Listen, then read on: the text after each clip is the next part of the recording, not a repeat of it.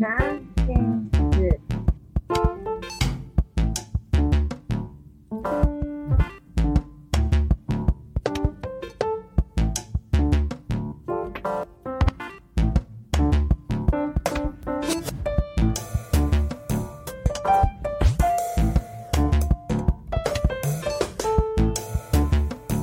Χαίρετε φίλες και φίλοι της αλλοφροσύνης, της αερολογίας και γενικά της ανοησίας. Είναι το Nonsense σου, το 8ο επεισόδιο του και είμαι κλασικά ο οικοδεσπότης σας Φίβος Κρομίδας. Εβδομάδα, αν δεν απατώμε, υπαριθμών 3 στην Αθηναϊκή καραντίνα και τα πράγματα δεν δείχνουν να πηγαίνουν και πάρα πολύ καλύτερα. Όχι μόνο στο θέμα της πανδημίας που μας κρατάει σπίτια μας και μακριά από μια καθημερινότητα η οποία περιλαμβάνει όρους όπως κοινωνικότητα, έξοδοι, ενίοτε και διασκέδαση εκτός σπιτιού. Δεν ξέρω πώς τα πάτε από υπομονή, δεν ξέρω πώς τα πάτε από ψυχικά αποθέματα. Εύχομαι να έχετε κουράγιο.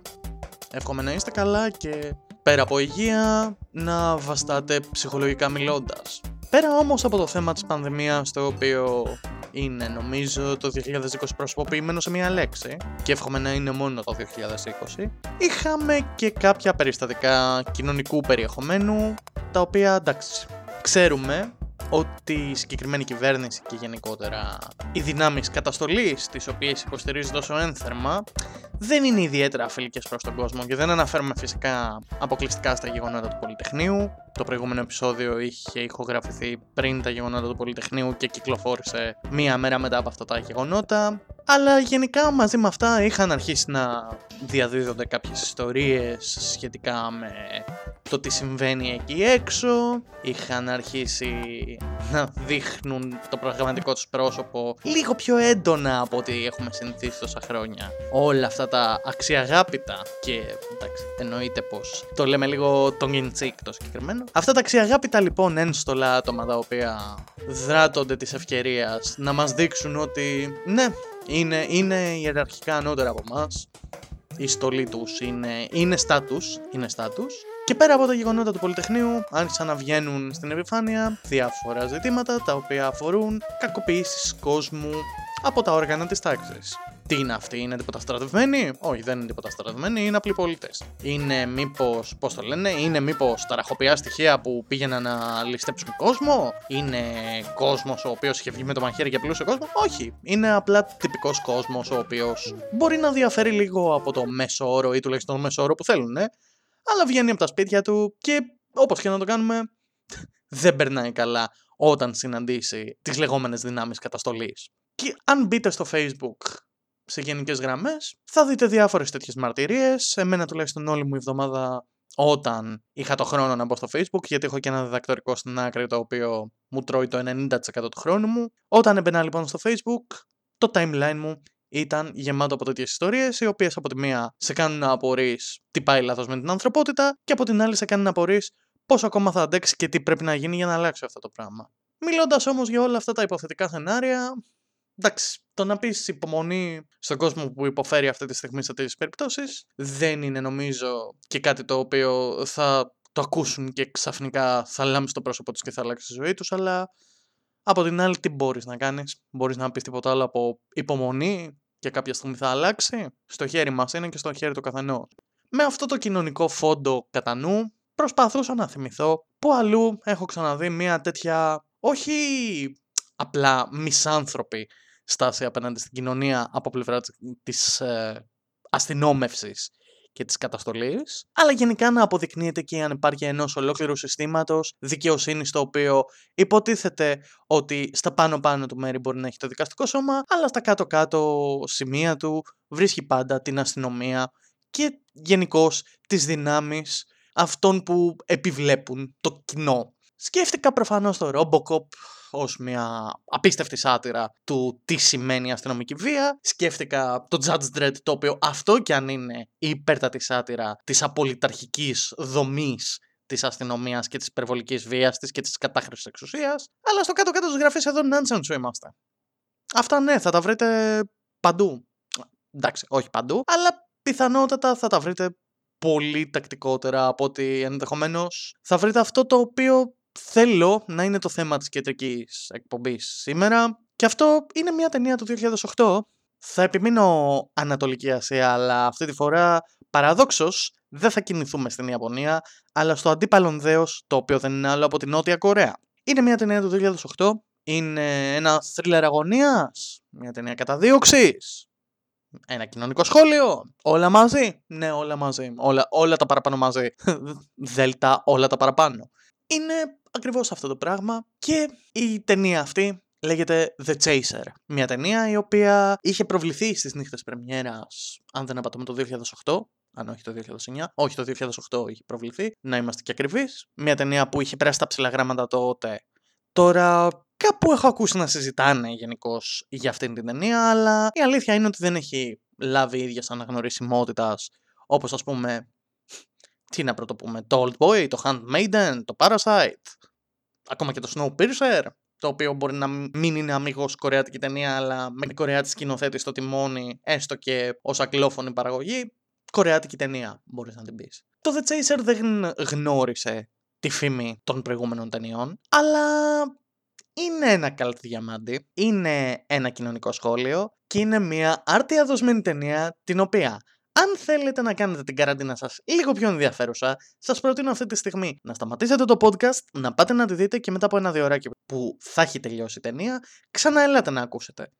Και αν θέλετε ένα λόγο αυτή τη στιγμή να σταματήσετε αυτό το podcast και να πάτε να τη δείτε τη συγκεκριμένη ταινία, αυτή δεν είναι άλλη από την κεντρική πλοκή της. Έτοιμοι; Πάρτε την πρώην αστυνομικός νυν μαστροπός παρατηρεί σιγά σιγά ότι κάποιες από τις γυναίκες που δουλεύουν για αυτόν αρχίζουν να εξαφανίζονται. Παρατηρώντας ότι χάνει λεφτά, αποφασίζει να πάρει το ρίσκο και να στείλει μία από τις γυναίκες που δουλεύουν για αυτόν σε έναν πελάτη από τον οποίο, αν θυμάται καλά, η προηγούμενη γυναίκα δεν γύρισε ποτέ. Έτσι, ούτε και αυτή γυρνάει και αναγκάζεται να κινητοποιηθεί, ενεργοποιώντας ταυτόχρονα και το αστυνομικό του ένστικτο, προκειμένου να δει τι ακριβώς γίνεται. Όταν καταλάβει ότι τίποτα δεν πάει καλά με τον κύριο και ότι είναι κατά σειροήν δολοφόνος εκδεδομένων γυναικών, τότε ένα κυνηγητό θα ξεκινήσει. Ένα κυνηγητό όμως το οποίο δεν θα σταματήσει απλά στην κυριολεξία του κυνηγητού. Πάμε ποδαράδα, πάμε με τα μάξια, πάμε με Chris Croft, δεν ξέρω κι εγώ με τι άλλο. Πάμε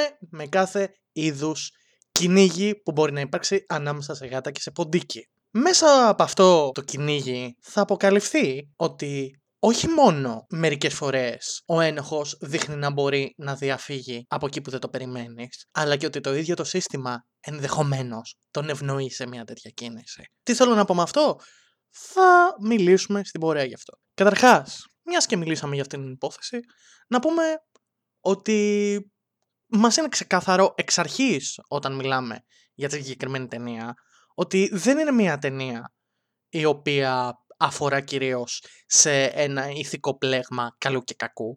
Είναι μια ταινία γκρίζας έως μαύρης ηθικής. Ο πρωταγωνιστής της καλά καλά δεν είναι ένας πρωταγωνιστής ο οποίος είναι κάποιος με τον οποίο ο μέσος θεατής μπορεί να ταυτιστεί και αυτό γιατί πολύ απλά και λόγω επαγγέλματος και λόγω χαρακτήρα από ό,τι καταλαβαίνουμε είναι ένα κάθαρμα είναι ένας άνθρωπος που υποτίθεται ότι κάποτε υπηρετούσε τη δικαιοσύνη και τώρα έχει φύγει από αυτό το δρόμο και όχι απλά δουλεύει στον υπόκοσμο, αλλά επιλέγει να εκμεταλλευτεί και κόσμο προκειμένου να βγάλει λεφτά και μάλιστα να εκμεταλλευτεί κόσμο ως ένα ιδιοκτήτης μπαρ, ως ένα κεφάλι σε μια νο, απόλυτα νόμιμη επιχείρηση και να παρέχει την καλύτερη δυνατή προστασία και πληρωμή στους εργαζομένους του. Όχι, είναι στην κυριολεξία ένας μαστροπός και μάλιστα κακής σκοπή. Δεν ενεργοποιείται να βρει τι ακριβώς συμβαίνει με τις εξαφανίσεις των γυναικών που έχει στη δούλεψή του, παρά μόνο όταν καταλαβαίνει ότι χάνει χρήματα.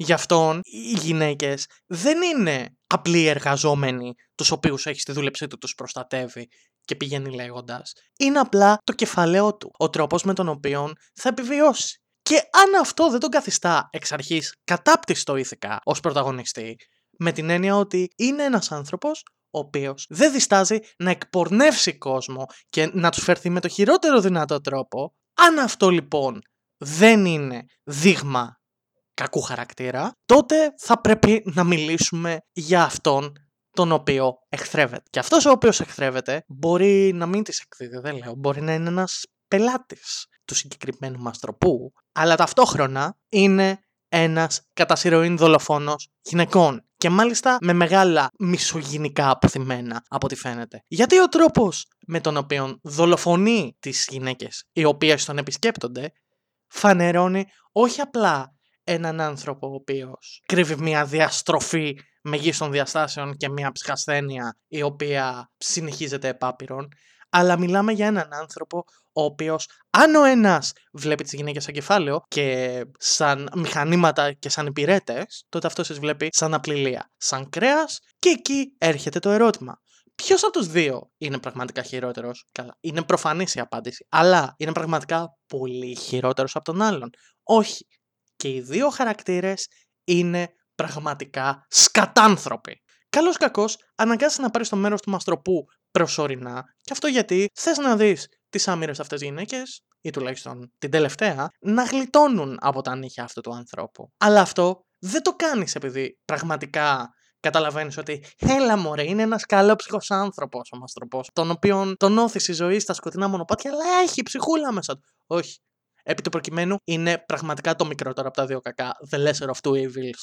Και μπορείς να το δεις αυτό το πράγμα, να καταλάβεις ότι η μόνη άλλη λύση είναι να αφήσουμε τις γυναίκες να πεθάνουν, οπότε θέλοντας και μη αναγκάζεσαι να ταχθείς υπέρ ενός καθάρματος. Και αυτό ως βασικό πρέμις της ταινίας είναι ιδιοφιές. Ίσως και το γεγονός το ότι το ξεκαθαρίζει εξ αρχής. Γιατί εδώ που τα λέμε, ο κορεάτικος κινηματογράφος δεν φημίζεται ποτέ ιδιαίτερα για το alignment που κάνει στους χαρακτήρες του σε σχέση με τις αρετές τους και την έλλειψή τους. Είναι ένας κινηματογράφος ο οποίος κρατά αποστάσεις από το λευκό και το μαύρο και παραμένει πάντα στις πιο γκρίζες αποχρώσεις. Στις πιο ελαφρές γκρίζες μπορείς να δεις κάποιον με τον οποίο μπορείς να ταυτιστείς λίγο παραπάνω. Στις πιο σκοτεινές γκρίζες, αυτόν τον οποίο θες να αποφύγεις. Αλλά εκεί παραμένεις εκτός ελαχίστων περιπτώσεων εντός του κορεάτικου κινηματογράφου. Και επί του προκειμένου, αυτό τηρείται και εδώ. Από την αρχή ήδη της ταινίας, καταλαβαίνεις ότι ναι, μιλάμε για ένα κάθαρμα, δεν μπορείς να ταυτιστείς μαζί του σε καμία περίπτωση. Ακόμα και στο Old Boy, όταν βλέπεις τον Όντε Σου εδώ που τα λέμε, βλέπεις έναν άνθρωπο ο οποίος είναι μέθησος, είναι ανεύθυνος, είναι καυγατζής, έχει βάλει την οικογένειά του πάρα πολύ πίσω. Δεν μπορείς όμως να ταυτιστείς απόλυτα μαζί του. Μπορεί να καταλάβεις ότι αγαπάει την κόρη του κάπου στο πίσω-πίσω, αλλά δεν μπορείς να αναιρέσεις και ότι δεν είναι και ο καλύτερος άνθρωπος. Εδώ λοιπόν στο ξεκαθαρίζει εξ αρχής ότι όχι, ο πρωταγωνιστής μας είναι ένα κάθαρμα. Και δεν είναι το γεγονός το ότι είναι μαστροπό αυτό που τον καθιστά κάθαρμα σε καμία περίπτωση. Ήδη ο ρόλος του αστυνομικού από πριν αρχίζει και γύρει κάποια ερωτήματα. Μπορεί κάποιοι να πούνε ότι από αστυνομικός, το απόλυτο όργανο της τάξης δηλαδή, κατέληξε να είναι ένας μαστροπό. Να περνάμε δηλαδή από το καλό στο κακό. Όχι. Και λέω όχι διότι όσο βλέπουμε την αστυνομία μέσα στην ταινία, καταλαβαίνουμε ότι κάθε άλλο παρά ωρεοποιείται. Με λίγα λόγια, δεν έχουμε κάποιο δίπολο. Έχουμε τις πολλές διαφορετικές αποχρώσεις του κακού να το πούμε, του ηθικά γκρίζου μέσα στην κοινωνία. Και η αστυνομία είναι ένα από αυτά. Αν θέλουμε να θεωρήσουμε κάτι ως καλύτερο από τα υπόλοιπα, αυτό σίγουρα μπορούμε να το δούμε στο πρόσωπο της ε, κοπέλας η οποία επισκέπτεται τον δολοφόνο, η οποία είναι μια μητέρα η οποία έχει πυρετό και αναγκάζεται να πάει να δουλέψει γιατί πάρα πολύ απλά θέλει να ταΐσει το παιδί της. Το πραγματικό θύμα δηλαδή της υπόθεσης, όχι μόνο λόγω της πλοκής, αλλά και στην κοινωνική νόρμα της ίδιας της ταινίας, είναι η εκδιδόμενη. Και αυτό το θεωρώ κάτι πολύ ειλικρινές από τη μία, αλλά και πολύ μαγκιόρικα χειρισμένο σκηνοθετικά μιλώντας αντί να σου βρίσκει έναν προστάτη στο όνομα ενός λευκού υπότη, άμα θέλουμε να μιλήσουμε με σύγχρονους όρους, σου δείχνει ότι δεν είναι ακριβώς προστάτης γιατί και να βγει αυτή η γυναίκα από εκεί μέσα θα πρέπει να συνεχίσει να εργάζεται για ένα κάθαρμα. Αλλά τουλάχιστον, με βάση τα όσα συμβαίνουν, εύχεσαι να βγει από εκεί μέσα. Αν ζει, ζει, μας είναι σχετικά άγνωστο. Τι συμβαίνει; Αυτό. Τι μπορεί να γίνει για να λυθεί η κατάσταση; Ποιον πρέπει να υποστηρίξω; Αυτόν. Άντε, ας κάνω την καρδιά μου πέτρα και τελικά ας ταχθώ έστω και προσωρινά υπέρ του. Τώρα όσον αφορά στην ίδια την παρουσίαση της βίας ως βία μέσα στην ίδια την ταινία, οφείλω να πω ότι είναι από τις πιο φρικοδός ρεαλιστικές απεικονίες που θα δεις και τις πιο άρρωστες. Τι θέλω να πω, σε αρκετές ταινίες οι οποίες φλερτάρουν με το splatter στοιχείο ή γενικότερα έχουν πολλές μεταφυσικές αποχρεώσει και πάρα πολύ gore μέσα τους, καταλαβαίνεις τον τόνο της υπερβολής. Και ως εκ τούτου το βλέπεις λίγο αποξενωμένο από σένα. Στη συγκεκριμένη περίπτωση όμως δεν το κρατάει καθόλου έτσι. Ο τρόπος με τον οποίο σκοτώνει ο δολοφόνος σε αυτή την ταινία δεν είναι την ανοίγει, της βγάζει τα της κάνει ό,τι θα έκανε ένας τυπικός σλάσερ δολοφόνος. Αντιθέτως, επιλέγει έναν τρόπο ο οποίος φανερώνει την ψυχοπαθία του και αυτός δεν είναι άλλο από το να μπήξει ένα φαλικό καλέμι μέσα στα κεφάλια των γυναικών. Δεν ξέρω για εσάς, αλλά προσωπικά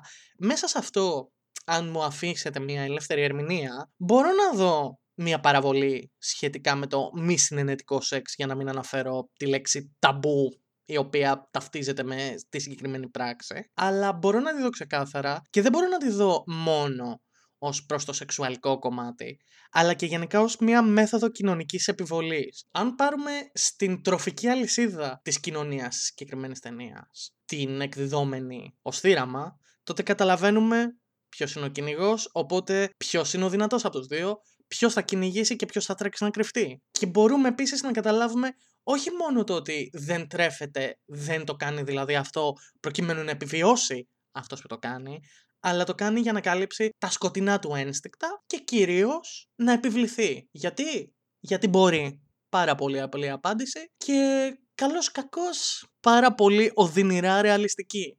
Δεν κρύβεται πίσω από τις πράξεις του κάποια ιδιαίτερη δικαιολόγηση, κάτι τέτοιο. Δηλαδή, κάποιος θα μπορούσε να πει ότι εντάξει, μωρέ, είναι απλά ένας ψυχασθενή. Όχι, κατάλαβε. Όχι, όχι, όχι, όχι, όχι. Δεν έχει κάτι τέτοιο εδώ, παιδιά. Βλέπεις ότι είναι ένας άνθρωπος ο οποίος σκοτώνει κατά σειρών γυναίκες και μαντέψτε, κανένας δεν νοιάζεται για αυτές γιατί τις θεωρούν πάτο. Τις θεωρούν τον πάτο μιας κοινωνίας και ποιος ο λόγος να ψάξεις τον πάτο όταν είσαι ένας καλός και φιλήσυχος πολίτης που νοιάζεται μόνο για την επιφάνεια και τα όμορφα πραγματάκια που περιλαμβάνονται στην κοινωνία. Οπότε, ως εκ τούτου, έχουμε μια βία πολύ άρρωστη, υποδόρια σεξουαλικής φύσεως και όχι με την αισθησιακή έννοια, δεν ωρεοποιείται τίποτα εδώ. Ίσα ίσα είναι από τις πιο γνήσια σοκαριστικές σκηνές που έχω δει σε ταινία που να αφορούν στη θανάτωση ενός ανθρώπου με βίαιο τρόπο και τελικά είναι από τις πρώτες σκηνές που μου έρχονται κατά νου όταν θυμάμαι τη συγκεκριμένη ταινία. Μιλώντας τώρα για το θέμα της καταδίωξης ως καταδίωξη. Να πω την αλήθεια μου. Και εδώ παραμένει πάρα μα πάρα πολύ ρεαλιστική ως ταινία. Δηλαδή, έχουμε ένα ξεκάθαρο παιχνίδι γάτας και ποντικού. Ένα κυνήγι το οποίο έχει στρατηγική, έχει σκέψη και γενικότερα έχει ενέργεια. Έχει απίστευτα πολύ ενέργεια και ένταση τόση ένταση που πραγματικά σε κρατάει στην άκρη της θέσης σου όταν το βλέπεις να διαδραματίζεται. Αλλά και εδώ επίσης ο ρεαλισμός νομίζω ότι είναι η κεντρική λέξη που θα χαρακτηρίσει την ταινία σε σύνολο. Και αυτό γιατί δεν έχεις ήρωες, δύο πανέμορφους άντρες να τρέχουν, να μη σκοντάφτουν πουθενά και όλα και όλα, αν είναι ποτέ δυνατόν, να λαχανιάσουν. Όχι έχεις δύο καθάρματα, το ένα να κυνηγάει το άλλο, να λαχανιάζουν, να κουτσένουν ενίοτε, να πέφτουν ατσούμπαλα στο έδαφος, να πέφτουν ατσούμπαλα ο ένας πάνω στον άλλον. Γενικά η κορεάτικη σχολή σωματικής βίας, εδώ που τα λέμε, η κορεάτικη σχολή σωματικότητας, κανένα στυλιζάρισμα και μια παρουσίαση γενικά της έντονης κίνησης, η οποία συνάδει απόλυτα με την πραγματικότητα. Δείξτε μου δηλαδή εσείς ένα άνθρωπο κυνηγητό που διαρκεί ένα τέταρτο και πραγματικά δεν έχουν χύσει μια στάλα υδρότα γιατί τους τις παρασέρνει ο άνεμος την ώρα που περνάνε με τα ξανθά μαλλιά τους τα οποία δεν επηρεάζονται καθόλου από το γεγονός ότι τρέχουν. Όχι, εδώ όχι απλά θα γίνουν ολόκληροι κατακόκκινοι και θα προσπαθούν να πιάσουν τις ανάσες τους. Θα σκοντάψουν και θα γίνουν καραγκιόζιδε στην κυριολεξία. Και όταν θα χρειαστεί να κρυφτούν, να παρακολουθήσουν ο ένας τον άλλον και να δουν πώς θα είναι η επόμενη τους κίνηση, ακόμα και εκεί διατηρεί 100% μια σκηνοθετική ευφυα. Καθολικά. Αυτό το ανθρωποκυνηγητό λοιπόν δεν περιορίζεται στο δρόμο, αλλά αφορά και σε ένα άλλο κομμάτι γενικώς του θέματος της απονομής δικαιοσύνης. Αν η απονομή δικαιοσύνης σε μια ταινία καταδίωξης είναι ο θήτης να πιάσει το θύμα και να εξασκήσει την εκδίκησή του πάνω του, εδώ πάμε στο επόμενο επίπεδο. Ο θήτης θα πιάσει το θύμα και θα το παραδώσει στις αρχές. Οπότε, τι απομένει; Σε μια τυπική ταινία αυτό το θύμα θα περνούσε δικαστήριο. Ενδεχομένως θα είχαμε μια σκηνή που αυτός που το κυνηγάει το συγκεκριμένο άτομο. Θα τον έβρισκε μέσα στο κρατητήριο, θα είχαν έναν ξύπνιο διάλογο με μπιχτούλες σχετικά με το Χα, έπιασα. Ναι, αλλά με έπιασες όντως; Δεν ξέρω, αλλά ποιος είναι πίσω από τα σίδερα αυτή τη στιγμή; Καλό σάπισμα ε, πίσω από τα σίδερα. Μου, όχι! Όχι, εδώ δεν έχει τίποτα τέτοιο.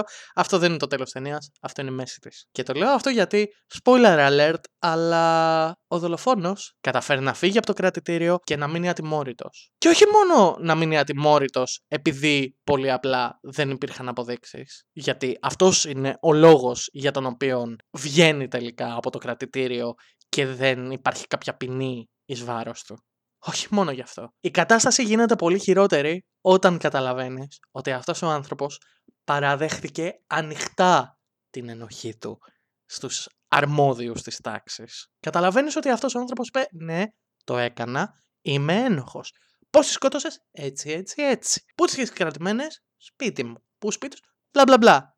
Ωραία, ωραία. Όλα τα αποδεικτικά στοιχεία. Και έχεις και ένα μάρτυρα ο οποίος λέει ότι η τάδε κοπέλα πήγε σπίτι του, δεν βγήκε ποτέ, τον ακολούθησα, άρχισε να τρέχει, ό,τι θες ως αποδεικτικό στοιχείο και μπορεί να, να ψάξουν για λοιπά αποδεικτικά στοιχεία. Αλλά παρόλα αυτά, είναι αυτό το βλαμμένο σύστημα δικαιοσύνης το οποίο εν μέρη ισχύει και στην Ιαπωνία, γιατί την έχουμε ωρεοποιήσει πάρα πολύ την Ιαπωνία, αλλά αν γνωρίζετε την υπόθεση Τζούνκο Φουρούτα, μην την ψάξετε, καλού κακού. Οι ένοχοι της συγκεκριμένης υπόθεσης δεν τιμωρήθηκαν ποτέ, γιατί γιατί δεν υπήρχαν 100% πιστήρια. Υπήρχαν 99% πιστήρια ότι οι συγκεκριμένοι άνθρωποι έκαναν τη συγκεκριμένη πράξη. Και αυτό δεν, προφανώς δεν είναι αρκετά γιατί υπάρχει το 100%. Έτσι και εδώ στην Κορέα, αυτό δεν ξέρω αν γίνεται συμβολικά για την ταινία και ως μηχανισμός για να κυλήσει η δράση και να ασκηθεί η οποιαδήποτε κριτική στην κοινωνία και γενικότερα στο σύστημα δικαιοσύνης της χώρας. Δεν ξέρω αν ισχύει λοιπόν στην Κορέα, αλλά επί του προκειμένου έχουμε το ίδιο ακριβώς. Έχεις 99% ότι ναι, είναι αυτός. Ναι, αλλά δεν είναι 100% φύγε. Τι, τι φύγε, δεν θα περάσει ούτε καν λίγο χρόνο στο κρατητήριο να βρούμε την κοπέλα και πάμε. Όχι, φύγε. Φύγε, δεν, δεν μπορούμε να κάνουμε κάτι. Ομολόγησε, είπες κι εσύ τη δική σου πλευρά. Ε, δεν μπορούμε από την άλλη. Θέλουμε και 100% αποδείξει. Ωραία, πήγαινε σπίτι του. Ναι, αλλά δεν μπορεί να γίνει αυτό γι' αυτό και γι' αυτό το λόγο.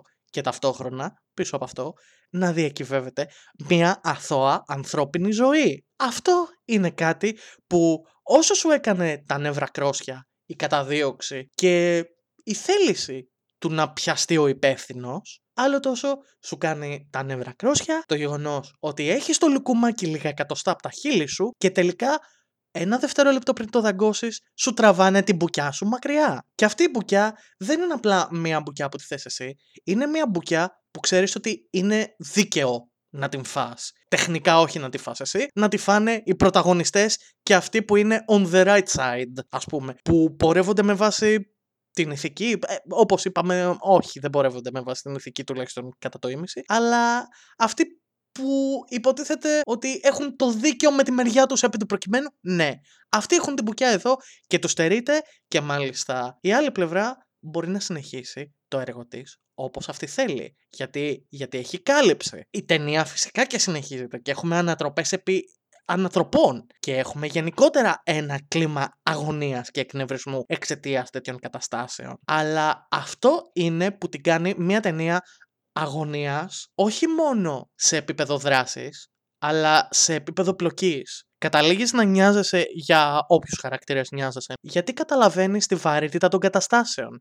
Μπορεί να μην έχεις δει πολλά πράγματα από την κοπέλα η οποία βρίσκεται κρατούμενη αυτού του δολοφόνου και ενδεχομένως όχι ζωντανή, αλλά ταυτόχρονα ξέρεις αρκετά ώστε να θες να βγει από εκεί που είναι. Γιατί; Γιατί είναι θύμα. Είναι θύμα όχι μόνο της τωρινής κατάστασης, αλλά όλης της κοινωνίας. Και θες πραγματικά το καλό για αυτήν, αλλά έλα μου που η κοινωνία και στην ταινία και νομίζω και γενικά δεν λειτουργεί ακριβώς έτσι. Μιλώντας περί κοινωνίας και για να απευθυνθούμε και λίγο στον ελέφαντα στο δωμάτιο, νομίζω ότι το μεγαλύτερο σφάλμα θα ήταν να μην αναφερθούμε στο κεντρικό σημείο του κατηγορότη. Και ποιο είναι το κεντρικό σημείο του κατηγορότη; Μα φυσικά η αστυνομία. Αυτοί που υποτίθεται ότι πρέπει να προστατεύουν την κοινωνία και γενικά τους πολίτες από κάθε έναν που θέλει να πράξει κακός εναντίον τους. Οκ, μάλιστα. Το έχουμε μέχρι εδώ. Πώς απεικονίζεται λοιπόν αυτή η αστυνομία στην ταινία; Με μια λέξη παρτάκηδες. Ήδη έχεις μια ταινία η οποία ξεκινάει με έναν πρώην αστυνομικό μαστροπό που σου δείχνει γενικώς ότι αν θες να πιάσεις και έναν παραλληλισμό ότι με τον ίδιο τρόπο που φέρονται οι μαστροποί στις εκδιδόμενες με τον ίδιο τρόπο φέρεται και η αστυνομία στους πολίτες. Μια σχέση εκμετάλλευσης και δήθεν προστασίας. Έτσι ξεκινάει για να καταλήξει τελικά να σου δείξει την αστυνομία με το άλλο της πρόσωπο. Το ας το πούμε έτσι με τη γραβάτα πρόσωπο της αστυνομίας. Γιατί αν ο πρωταγωνιστής της ταινίας εκπροσωπεί συμβολικά την αστυνομία, τότε η αστυνομία ως αστυνομία ως ένας επίσημος φορέας απεικονίζεται με έναν τρόπο εντελώς διαφορετικό. Και ποιος είναι αυτός; Μία μάζα ευθυνόφοβων οι οποίοι απλά αρνούνται να πράξουν τα δέοντα πρέπει να προστατεύσουν ένα πολίτη, ο οποίος αυτή τη στιγμή. Εντάξει. Εδώ που τα λέμε δεν είναι και κανένας ε, πατριστρική οικογένεια αυτός ο πολίτης που καλούνται να προστατεύσουν. Είναι μια πλέμπα. Είναι υποκοσμική μια πόρνη, η οποία αυτή τη στιγμή βρίσκεται σε ένα υπόγειο και δεν ξέρουμε τι, συμβαίνει, οπότε ποιος ο λόγος να γίνει αυτό και... Μα, ε, εντάξει, μα τώρα αυτό το κύριο να τον κρατήσουμε εδώ χωρίς να έχουμε 100% αποδείξεις, μα τι πράγματα είναι αυτά που λέτε τώρα, μα σας παρακαλώ, εμείς είμαστε εδώ για τους φιλήσυχους πολίτες, όχι για το μέρος της κοινωνίας που θέλουμε να κάνουμε ότι δεν υπάρχει. Και μέσα μας κάπου ευχόμαστε να μην υπήρχε κιόλας. Ακόμα κι αν αυτό ακούγεται μέρη μισάνθρωπο. Αυτή λοιπόν η αστυνομία, ενώ καλείται να διαλευκάνει μια υπόθεση και να προστατεύσει μελλοντικά θύματα από έναν επικίνδυνο, έναν μισογίνη, επιλέγει ανταυτού να κάνει αυτό που θεωρεί ότι της αναλογεί. Και αυτό δεν είναι άλλο από το να προστατέψει έναν πολιτικό ο οποίος βγήκε και άκουσον άκουσον θυμωμένοι πολίτες του πέταξαν περιτώματα. Πόσο πιο σημαντικό. Πρέπει να προστατεύσεις τον δήμαρχο μεν, επειδή του πέταξαν περιτώματα για τα παραπτώματά του και γενικά για τα παράπονα που έχει ο κόσμος από αυτόν, αλλά ο απλός λαουτζίκος δεν μας ενδιαφέρει και ιδιαίτερα έτσι. Δηλαδή, είναι πιο σημαντικό. Δηλαδή, ο άνθρωπος έφαγε σκατά στα μούτρα και προφανώς είναι πιο σημαντικό ε, ένα δημόσιο πρόσωπο να τρώει σκατά από έναν απλό πολίτη, ο οποίος αυτή τη στιγμή είναι στο χείλος του θανάτου. Mm. Και μάλιστα εδώ που τα λέμε, χάρη μας κάνει κιόλας αυτός ο οποίος ε, θα τη σκοτώσει, θα την αφανίσει για να μην χαλάει την αισθητική μας, μωρέ, αυτή τη μικροαστή είμαστε στη λογική μας, συγχωρήστε μας. Και τέλος πάντων, έρχεται η ώρα που θα πρέπει να κληθούν, να αποφασίσουν. Και τελικά η αστυνομία ευνοεί τους μισογίνηδες, ευνοεί τους μισανθρώπους, ευνοεί όλους αυτούς που θέλουν να καθαρίσουν την κοινωνία ανταυτών. Δεν χρειάζεται να λερώσουμε τα χέρια μας, οπότε μωρέ, εντάξει, ας φερθούμε και λίγο καλύτερα. Και ως εκ τούτου, μέχρι να έρθει η ώρα που διακυβεύεται ένα σκάνδαλο στο όνομα της αστυνομίας, δεν κάνουν και πολλά πράγματα. Ίσα ίσα που επικαλούνται συνέχεια τον νόμο, ίσα ίσα που επικαλούνται την έλλειψη στοιχείων, ίσα ίσα που, τάξη μωρέ, και τι έκανε ο άνθρωπος, έχει ξεραμένο αίμα πάνω στο πουκάμισό του. Και, και τι να γίνει δηλαδή; Είναι δυνατόν να μην, είναι, να μην έτρωγε μια πίτσα, μια ωραιότατη πίτσα και να του έσταξε πάνω του; Α, αίμα είναι. Ε, εντάξει, Κορέα είμαστε εδώ. Ε, το blood sausage, όπως γνωρίζετε, το λουκάνικο αίματος, είναι μέρος τη κουζίνας μας. Οπότε, ναι, λογικά αυτό θα είναι. Α, δεν ισχύει γι' αυτό. Κοίτα να δεις κάτι πράγματα. Εντάξει, ε, θα τον κρατήσουμε μια ωρίτσα, μωρέ, αλλά ό,τι προλάβετε να κάνετε μέχρι τότε.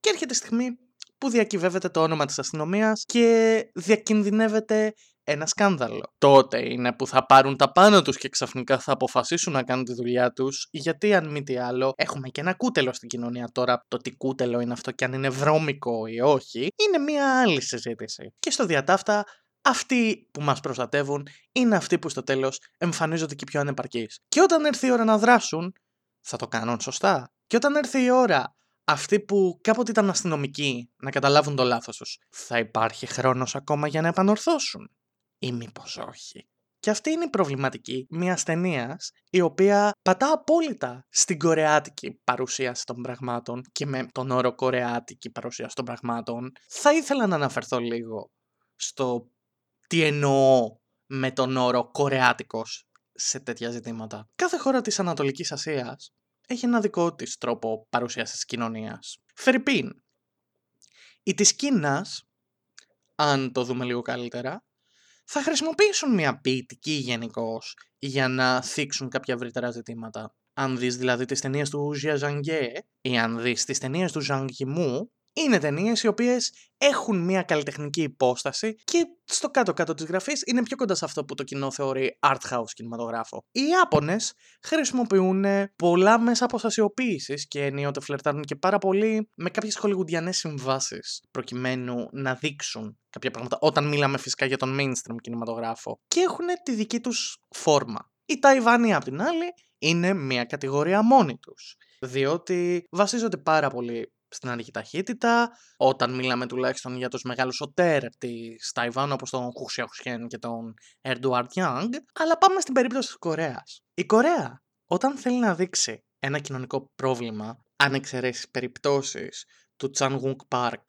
και του Bong Joon Ho, οι υπόλοιποι όταν θέλουν να μιλήσουν για κάτι δεν μασάνε τα λόγια τους και αν θέλουν να υπερβάλλουν, υπερβάλλουν προς την αρνητική μεριά της πλάστικας. Δηλαδή, θα σου δείξουν ρεαλιστικά κάτι; Ναι, θα στο δείξουν. Θα μείνουν όμως περπατητές σε μια γήινη απεικόνιση κάποιων πραγμάτων; Όχι. Θα το παρακάνουν. Θα δείξουν την ασχήμια με όλο τι το είναι. Σε βαθμό που αρκετές ταινίες γίνονται γκρίτι στην παρουσίαση κάποιας κατάστασης. Θες τις ταινίες του Kim Ki-duk, θα το δεις.